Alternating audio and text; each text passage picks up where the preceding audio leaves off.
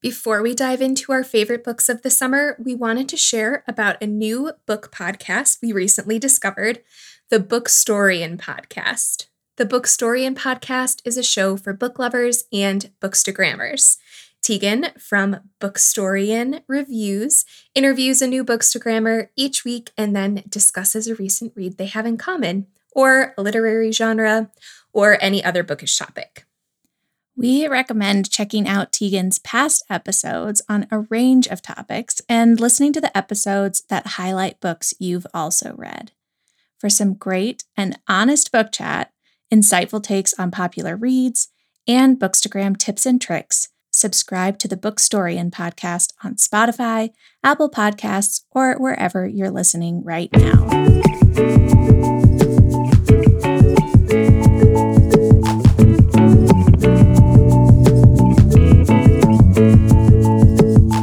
To Novel Pairings, a podcast dedicated to making the classics readable, relevant, and fun. As two nerdy bookworms, we appreciate the role of classic lit, but we won't get too academic about it. We'll talk about the books we love and the books we loathe, and help stock your TBR pile with old and new reads for every literary taste. Today, we're wrapping up our summer reading season with short reviews of our favorite. Sarah. How was your summer reading season? It was so great, I think. I ask as if we haven't been talking about books every week together this whole entire summer. yeah, it, it's true. But I am curious to hear what you've been reading, not so much for the podcast, even though we have chatted about that a little bit as well. I just feel like at the end of each month, I think, oh, I really didn't read anything this month. And then I look back and I'm like, oh, actually, I read some great books this month. So I think my reading has been good, but my memory has been poor. Quality has been pretty good for me. Quantity is definitely way lower than I would typically see over the summertime. And that's fine. It is what it is. I would love to be reading many more books but that's just not not the phase my reading life is in right now. So hmm. overall i mean summer reading was was good. It didn't necessarily feel as summery to me but we've talked about that before where it's just odd transitioning out of the teacher mindset of summer and working over summer instead of having your much needed well deserved teaching break. So yeah, lots of lots of thoughts and feelings on all of that. I'm not going to fully reflect right here, but um, it's been different. Yeah, I I agree with that. I I'm curious how many books you feel like you typically or in previous summers have read, and you don't even have to like share numbers, but I I'm just curious because I I think it was only last year that I got really good at tracking my reading, but I was reading for the Aspen Lit Prize last year. So I was reading like, you know, 25 books a month or something. And so this summer, when I've been reading closer to between like 10 and 15 books a month, I'm like, wow, my reading's really taken a hit. But I think that might actually be a lot for me compared to summers before the Aspen Lit Prize. That totally makes sense. I think a typical summer month for me, like from the last two or three years, would have been anywhere from 12 to 20 books a month, like a pretty broad range. Yeah. And then this summer, I feel like the most books that I've read in any given month has maybe been 8 mm-hmm. and that's like the high end. And then typically it's more like five or six that I get to, at least I feel like I didn't read very much at all in July. And honestly, I think that has way more to do with pregnancy brain than any other factor in my life. I just have not been in a reading zone at all. Yeah. I we've talked before about how sometimes like when we tell ourselves we have to read something, we then don't want to read it, but this summer because of pregnancy brain, the books that I have finished and enjoyed the most are the ones that I've had a reason to read and just, you know, push myself, get really immersed in it, and then have a conversation about. And like all of that just makes the reading experience all the better. Whereas there have been other books that I probably would have enjoyed more if I read them any other time, but my focus just hasn't quite been there if it doesn't have to be there. I really, really loved reading our summer season books. I mean, I I have to say, I mean, even Streetcar, which we didn't pan on the podcast, but we were pretty ambivalent about, or kind of um, like, what was the point of reading this in high school? yeah. I really enjoyed everything that we read for the podcast. Me too. It was a great season, just a wide variety. I think that is going to be a key for us going forwards in future seasons. Just having such a variety of genre and time period really made it all the more enjoyable. But did you have a favorite read from our summer lineup? I think my favorite read, and that it was my favorite before talking to you, was The Women of Brewster Place by Gloria Naylor. Mine too. I figured. yeah. I wish I could have a different favorite, but uh, that would be dishonest. It was absolutely my favorite read. And then I we might share the same favorite episode, but I think it was so fun to talk about the House of Mirth. I think it was one of those that felt so timely and yet there were also plenty of things to pick apart about it, which just makes for such a balanced conversation and it was also just really fun to tie that into our Gilded Age literature class over on Patreon. And I don't know, I just really enjoy those super nerdy history deep dives, and the House of Mirth provided such a good opportunity for that. Agreed. Yep, we do share a favorite episode as well. that one was was so fun. Um, yeah, I really liked revisiting that book, and and as you mentioned, it's just always fun to explore a book where you both want to talk about the things you loved and felt were really relevant and the things that like bothered us or just that we mm-hmm. want to like give a little bit more of a critical eye to when when we find a book that strikes that perfect balance of conversation it's just the most fun there were a couple of other actually like a good handful of other books that we both just happened to read either this summer or one of us read it in spring, one of us read it in summer. And we were able to kind of touch on a couple of these on the podcast here and there. I don't always know what makes it into recording versus what we talked about before turning the mics on. But I know we both read and really enjoyed The Other Black Girl by Zakiya Dalila Harris. That was a really fun read. Great summer It was book. very like perfect summer thriller, I mm-hmm. thought. I loved it. It would be good for fall too, though, because it still is that mm-hmm. like, you know, mystery, thrillery, little touch of horror going on in there. And just the New York City publishing setting, I feel like could be a great fall read too. So if you haven't gotten a chance to pick up The Other Black Girl yet, it's not too late. It doesn't have to be reserved for summer. Definitely give it a try. I know we both also enjoyed Crying in H Mart by Michelle Zauner. I listened to that one, which was a really good way to go. It was just really beautiful. I don't know that I was in the right mood or mindset to appreciate it as much as I should have. Um, I really, I really enjoyed it. Um, but I think in maybe a different mood or even in a different season, I would have absolutely loved it. And she's just a stunning writer. She's an amazing writer. I also listened to it. I, I think that was a great way to take it in, although her writing is so gorgeous that it does kind of make you want to see it on the page as well. Yeah, it's it's slow and it's about grief. It's very contemplative. I think a lot of our listeners would really enjoy this one when they're in the right mood for it.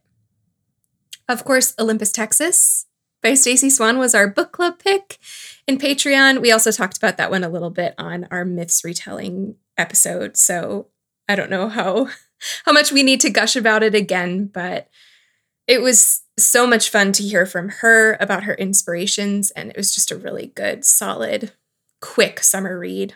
Mm-hmm. It was so fun. And after we read it and talked about it, you said that it would have been a great pairing for Streetcar, too. So, just another bonus pairing here that um, we think Olympus, Texas, and a streetcar named Desire are definitely in conversation with each other as well. And then we both read The Guide by Peter Heller. I think you liked it more than I did. I I really liked it. I think a big part of why I liked it so much was it pulled me out of a reading rut mm-hmm. when I really needed it to. And I think that's been a common theme this summer is any book that I can sit down and read in just a couple of sittings or that really grabs my attention or that I'm thinking about when I'm going to do other things because I want to be reading it instead it has just gone so much farther in my estimation. Um, I, don't know. My my rating system is completely off because of that.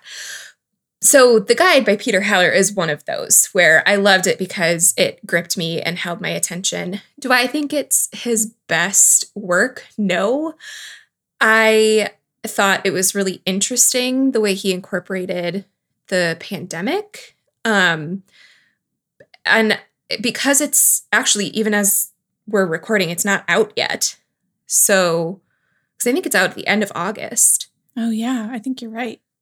So I still haven't seen much from him on his writing process of like what came first were you working on this idea was this a book that you just really quick jotted down while you were home during covid-19 so um, i'm curious to know sort of more of the backstory and then i feel like i'll be able to figure out where exactly i landed on it but what did you think of the guide i agree that I wanted to know what happened, but where I differed was I didn't want to be reading it ever.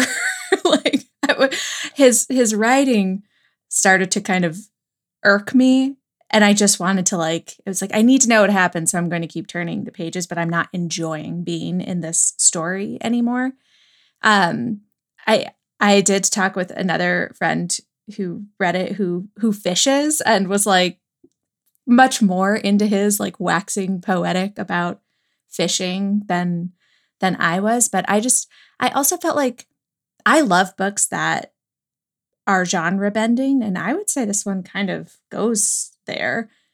But to me, this one felt more like it didn't quite know what it wanted to be than that it was like an interesting and intentional way to blur genres. And that could just be like my own read of it than a real flaw with the book. But I will be curious once it comes out what more readers think of it because I think I I I think you'll be surprised because even though this is like a follow up to The River, you don't first of all you don't have to have read The River to read the guide, although you will get spoilers for The River if you read the guide first.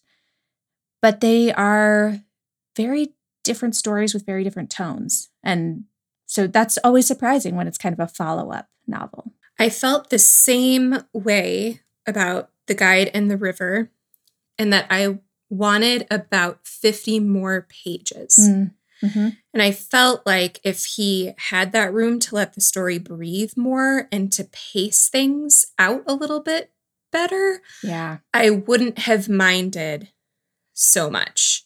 Um, his writing style is really short, choppy, concise sentences, which I think just worked for my brain at the time that I was reading it. Mm-hmm. But then it also lends itself to a really abrupt shift when he needs to go from one place to the other. Or in the case of the guide, when it's ending, it just felt really abrupt. Um, and so I always, whenever I finish a Peter Heller book, well, I see this. I've only read the two. I am interested in reading some of his others because I know people really love his backlist. Um, but I end up thinking, oh, I just really wanted to be in there for about 50 more pages, which is a lot of pages, I have to say. Because he's like he writes like a really tight 250. Mm-hmm. Um, but I just I always think, oh man, 50, even 100 more pages. Like, I wonder what he could do with that. Yeah, he could also take out some of the pages where he just likes to show off about the obscure writers he reads. and that Yeah. might help too. That's when I get eye rolly. Yeah. Um, but I do, I, even though I don't fish and have no intention to start ever in my life, I did really like the descriptions of the setting. And Yes. actually, Curtis read it shortly after me, and he is much more of like a researcher. Like, he reads a lot of nonfiction and he'll be reading his book and then he's on his phone looking at so many different sources and like reading about what he's reading about. And he was looking up some of the big, gorgeous mansions in, In the Crested Butte? area. Yeah. yes. And so we fell down the rabbit hole on Zillow of just looking at these homes and like really got a better sense of the setting. So Mhm. I highly recommend if you do pick up the guide by Peter Heller and you're not familiar with that area, just do a quick Google search for homes around Crested Butte and you get a better sense of the setting that he's writing in. Totally. And I did love the Colorado setting. I thought that was was really fun. We don't get a ton of books set here in our state, so that was pretty cool.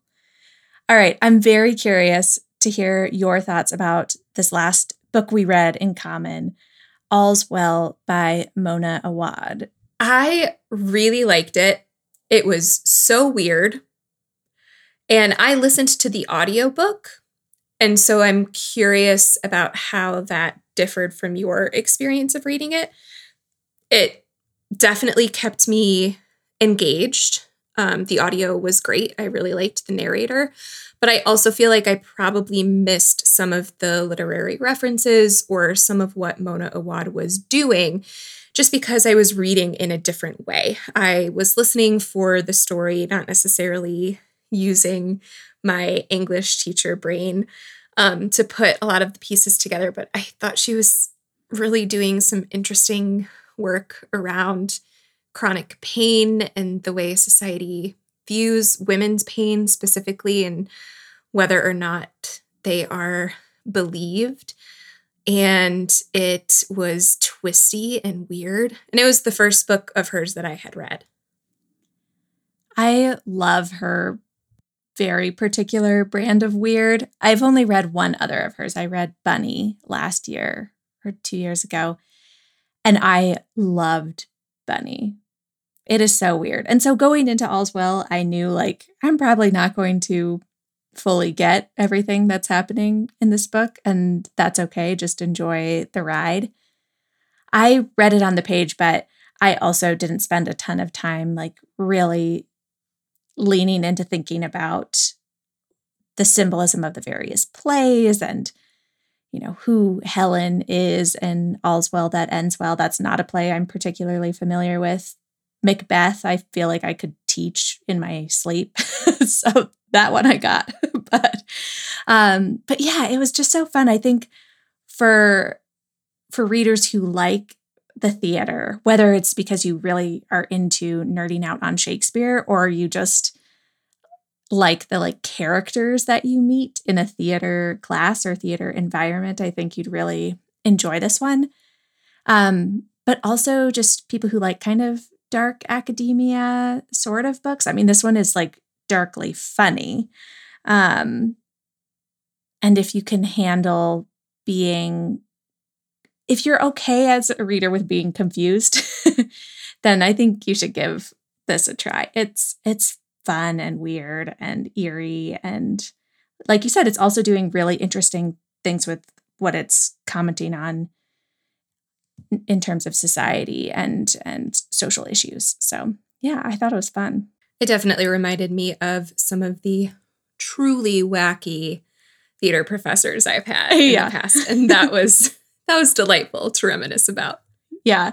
I I I loved that. And I I loved her her mutinous cast and just how she kept calling them her mutinous cast. It was, Yeah. It was great. All right. So, Sarah, I think you should kick us off because you have a few more favorites to share than I do. And I'm really excited to hear about several of these because they're on my TBR. Well, I read The Roundhouse by Louise Erdrich, and I've just really been enjoying exploring her work. I love that the first book I read of hers was ended up being the Aspen Lit Prize winner for the year that I got to serve on the reading committee. It also went on to win the Pulitzer. And then shortly after I read that, you and I read Love Medicine for the podcast. And then I picked up The Roundhouse because a student who I tutor, it was his assigned AP Lit summer reading. And so we read it and talked about it together. And I was just so grateful to have a reason to pick it up because I had been wanting to. It is the second book in what Louise Erdrich calls her Justice trilogy. You don't have to read them in order, but like many of her books, they have interconnecting characters and plot lines. This book follows the absolutely horrific rape and assault of a woman named Geraldine Coutts. And so lots of trigger warnings for this one. Um, it's told through the perspective of Geraldine's son, Joe, who was 12 or 13 at the time of the assaults, but is telling the story kind of looking back. And, you know, throughout the book, he he kind of has to come of age in order to understand what is happening to his family and his mother's grief and the fact that justice is going to be extremely hard for this family to get, in part because of the nature of the crime, and in part because they are members of the Ojibwe tribe and where the crime occurred and who perpetrated it, whether they were, were Ojibwe or white, will make a huge difference on how and where the crime is prosecuted and if the crime is prosecuted. And she just uses this really intimate story to draw our attention to injustices surrounding Indigenous lands and Indigenous law and rights, uh, but also to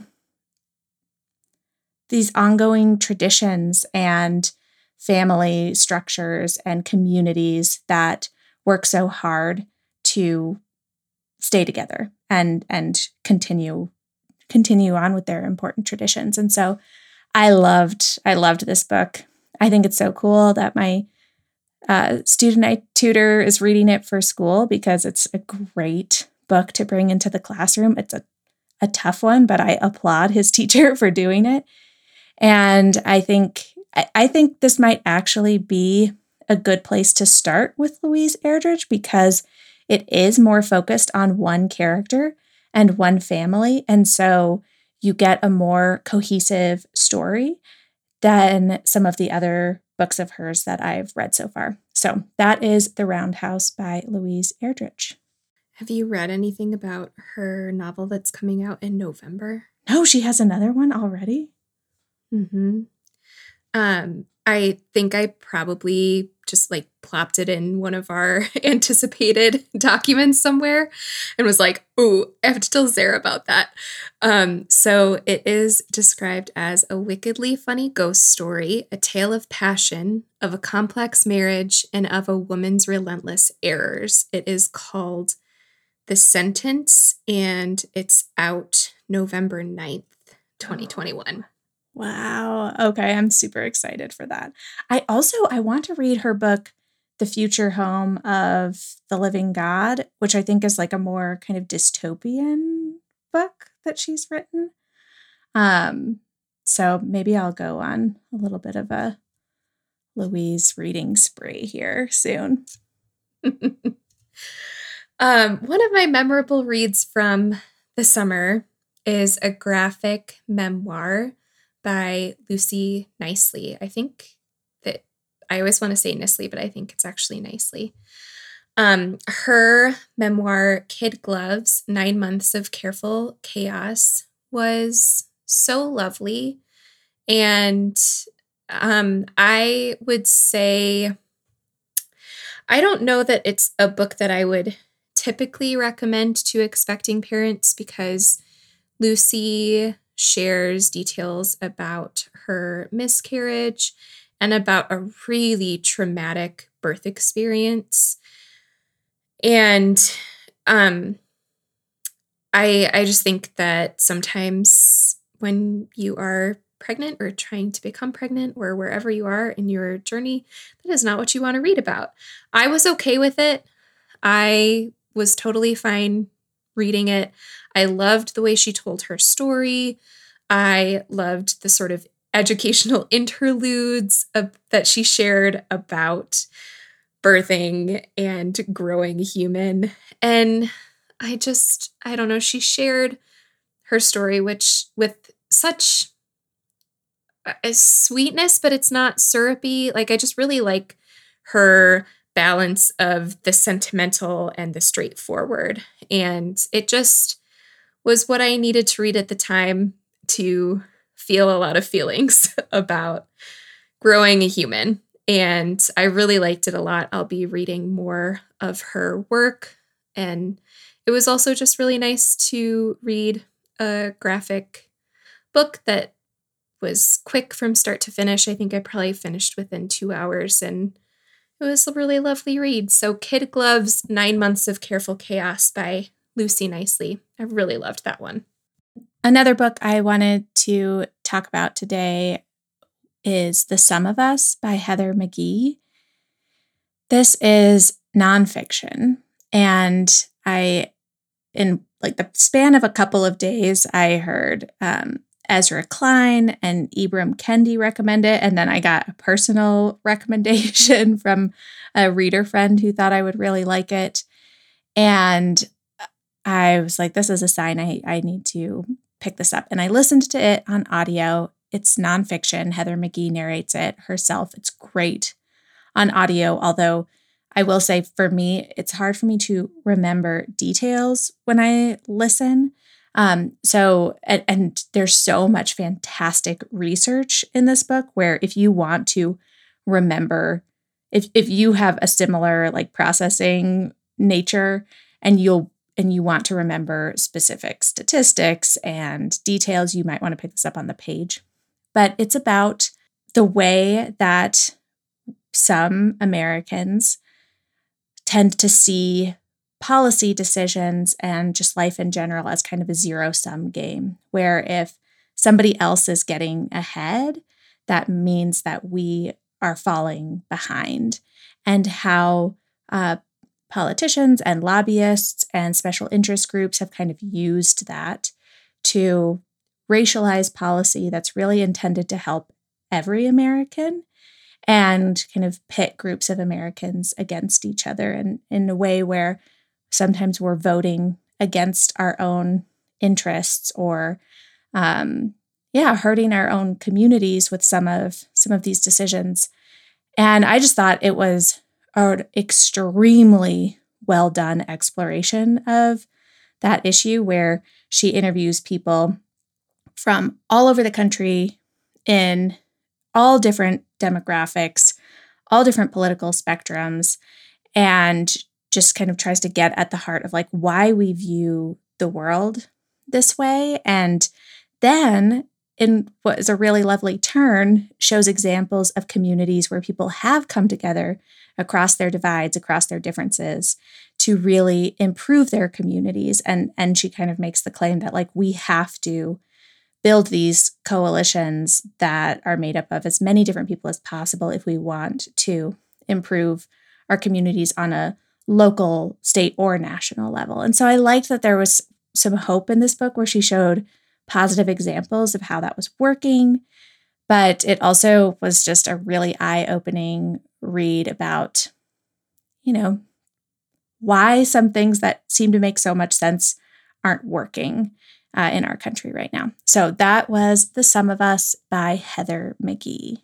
That sounds really good. I think I'm going to have to check that one out. I think Curtis would really like it too. Yeah, I, I think you both would really like it. And it it it's divided. Each chapter kind of focuses on a different policy issue. And she actually starts with um, subprime mortgage lending and the housing crisis, which I thought was a really great place to start too, because I did not think about that as an issue that had been racialized or, or politicized. And she explores how how it was.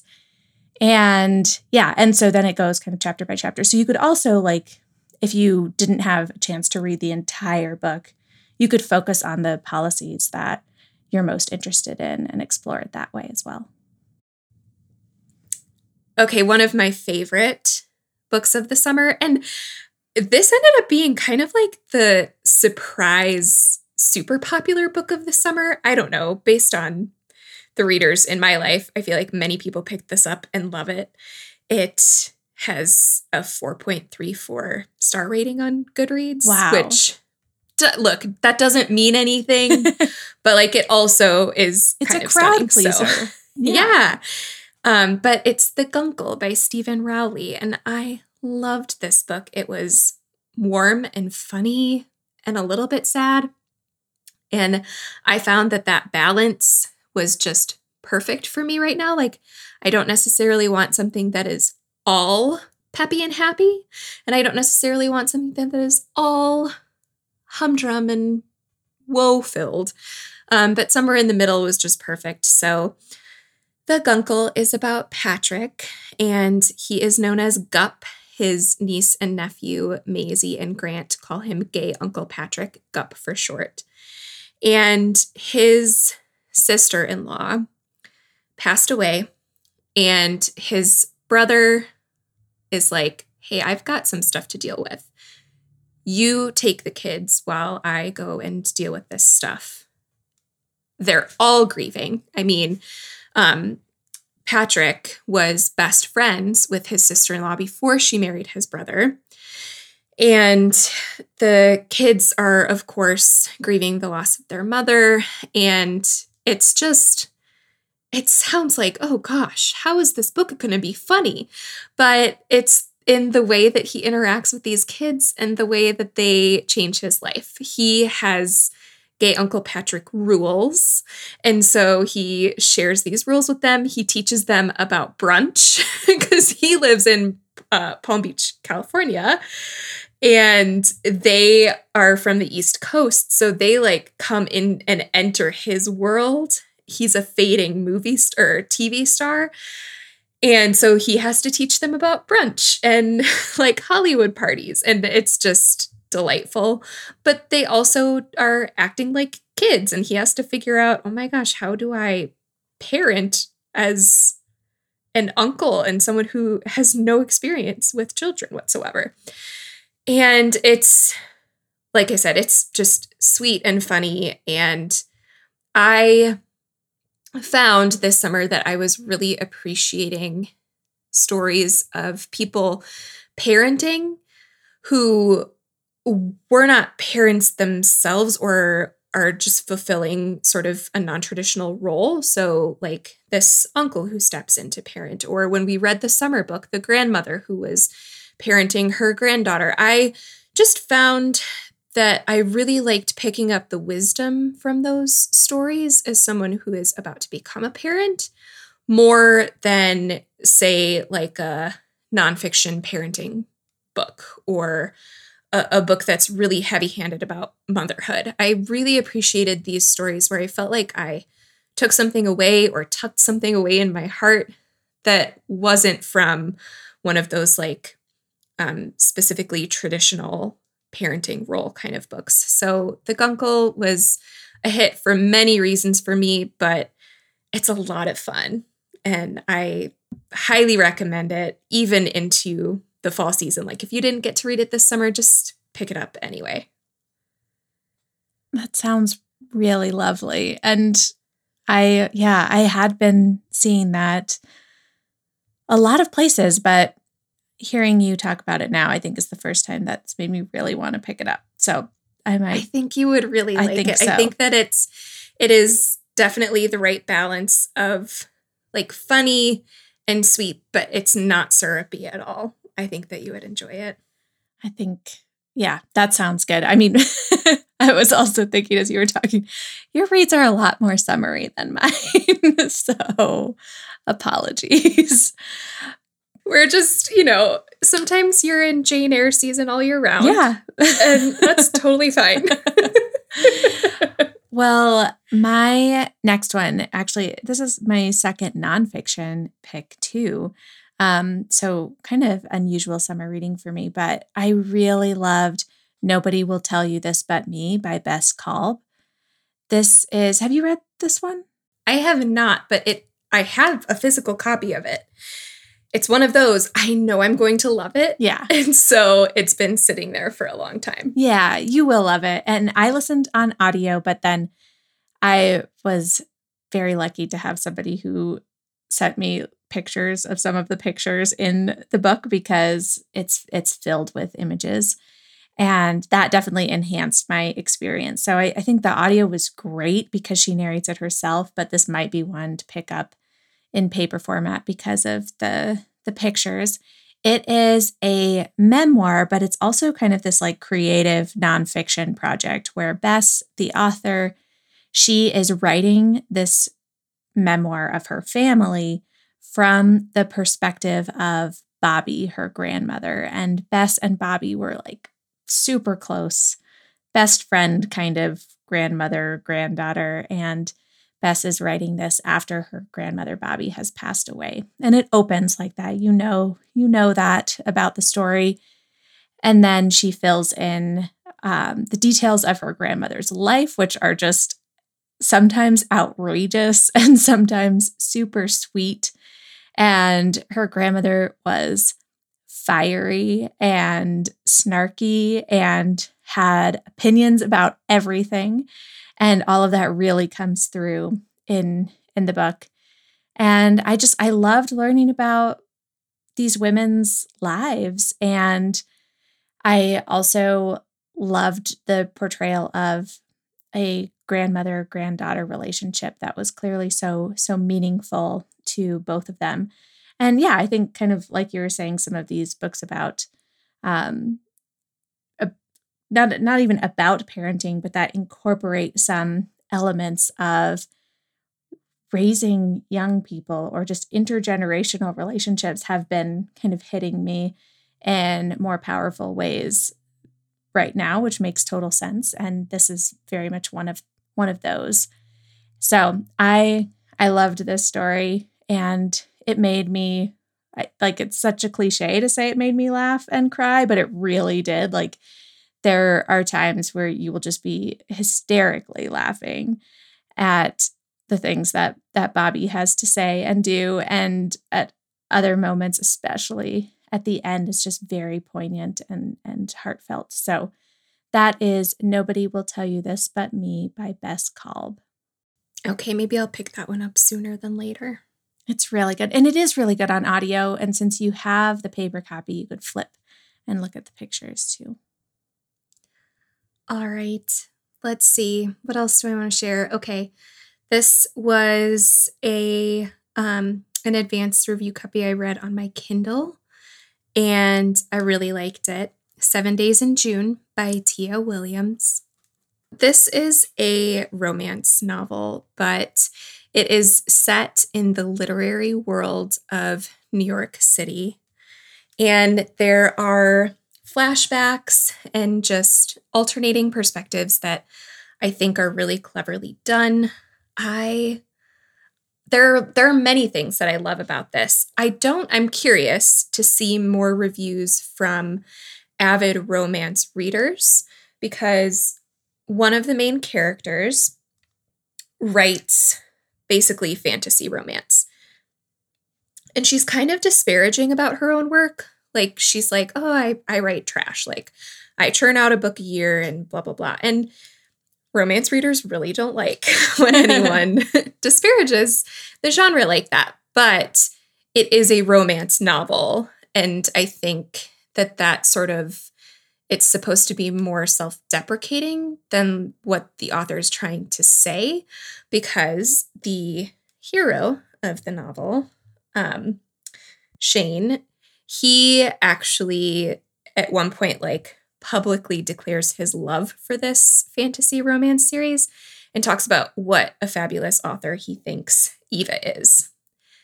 This is in part because he's been in love with her for years. They met when they were teenagers. And both of them had really traumatic upbringings. Um, and so when they got together, it was just like such a turning point in their lives for them, memorable for many reasons. They have not seen each other since then.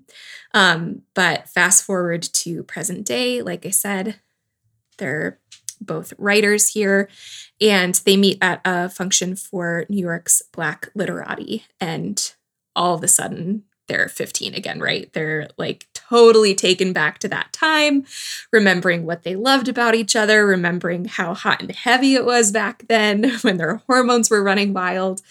And of course, for romance reasons, circumstances push them together and they sort of start to rekindle this flame that they had going. There's a lot going on here. Um, I would say all of the content warnings, um, domestic abuse, vivid descriptions of chronic pain and migraines, um, just general childhood trauma, self harm, drug use, Shane is sober and his sobriety journey is talked about pretty in depth.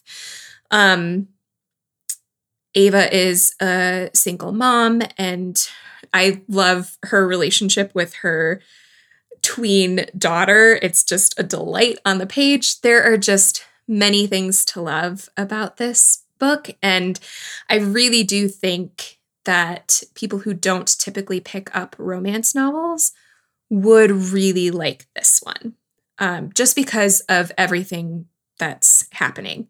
There are other romance novels that tackle heavy subjects, that have really in depth backstories, that do a lot of the work that this book is doing. Um, I just don't think that they get the credit for it because they have cartoon covers or they're published by independent authors um, for a lot of reasons. But if you are going to pick up a romance novel and it's not typically your thing, I would highly recommend Seven Days in June by Tia Williams. And if you like romance, I think that, of course, you'll enjoy this love story. And the cover of this book is just drop dead gorgeous. It is a gorgeous cover. It's been catching my eye all month.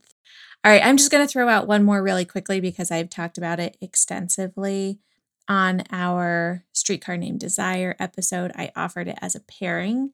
But this summer, I really loved Detransition Baby by Torrey Peters. It is a book about three people and the way that their lives intersect.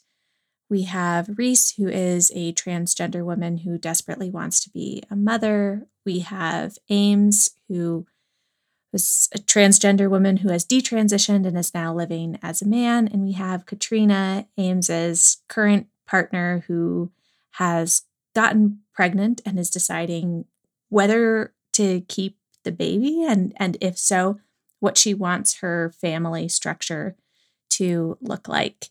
And yeah, it's really a fantastic exploration of gender and parenthood and oh, it's it's it's really fantastic.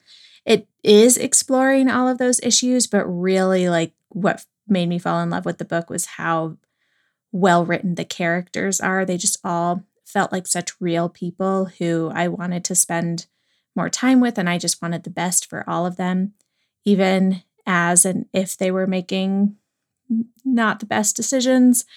And yeah, I, I loved it. Lots of trigger warnings for this one too, um, particularly abusive relationships. But I, I thought it was fantastic. And if you want to hear me talk about it a little bit more, definitely go back and listen to our Streetcar Named Desire episode where it is a pairing. That's just a small sample of what we read over summer, but those are some of the standout highlights. And Sarah, I think before we leave, we should share a little preview of what's coming up in the fall for us at Novel Pairings?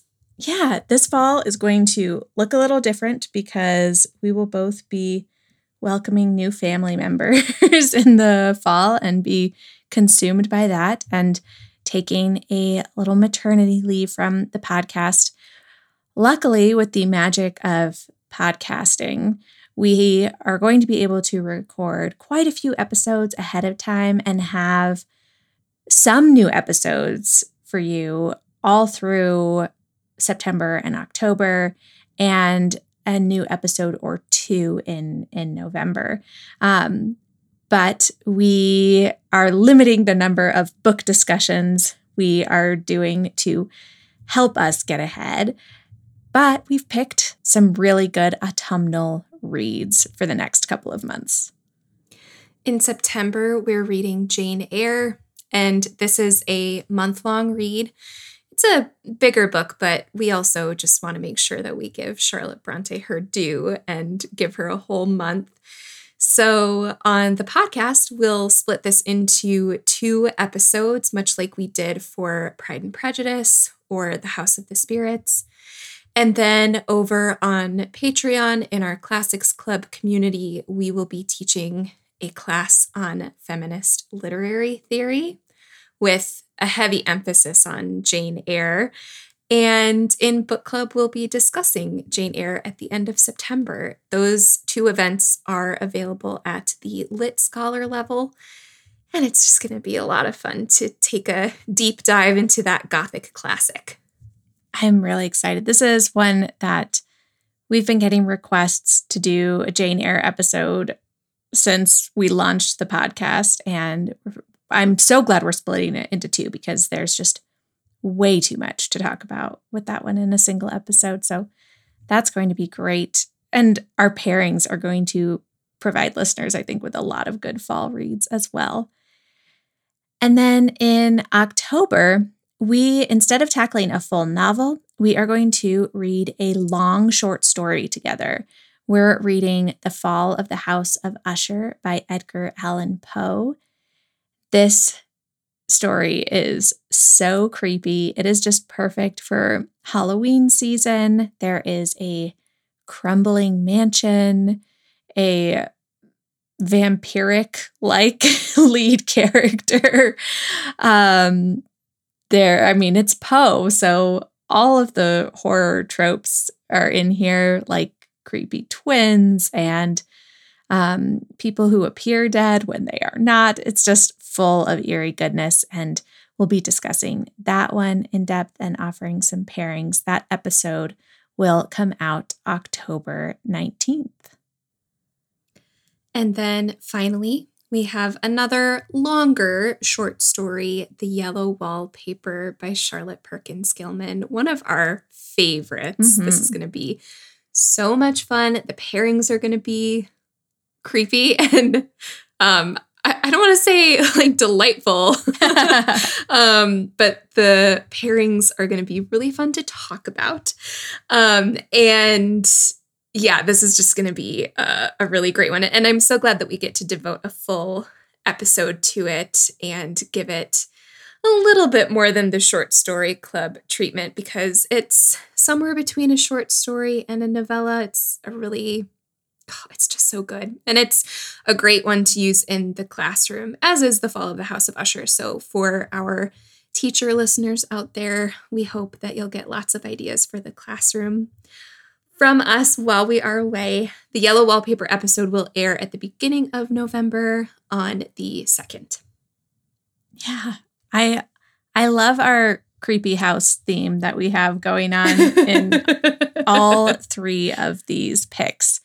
So they're pairings for each other as well as us being able to offer some really great fall pairings for each of those episodes. Yeah, it's like an autumn book flight. Mm-hmm. I, it's going to be so fun. All right, listeners. So if you missed a title that we talked about today, you can go to novelpairings.com to find our show notes.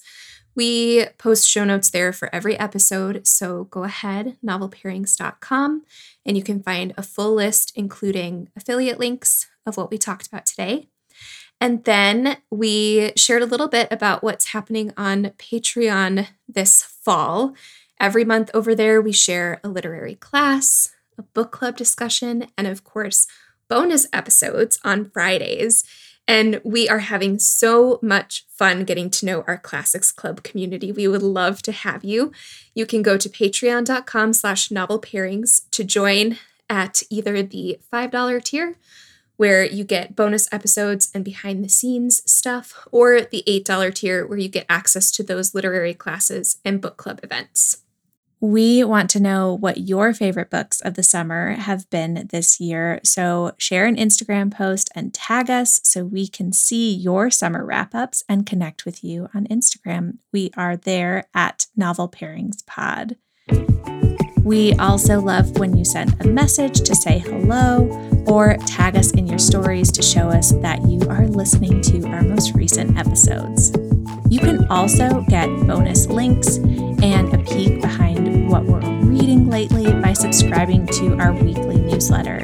That's at novelpairings.substack.com. Thank you to Miles Eichner and Mark Anderson for our theme music. Next week, we'll be back with an episode on strategies for approaching Jane Eyre by Charlotte Bronte. Until then, we declare, after all, there is no enjoyment like reading. How much sooner one tires of anything than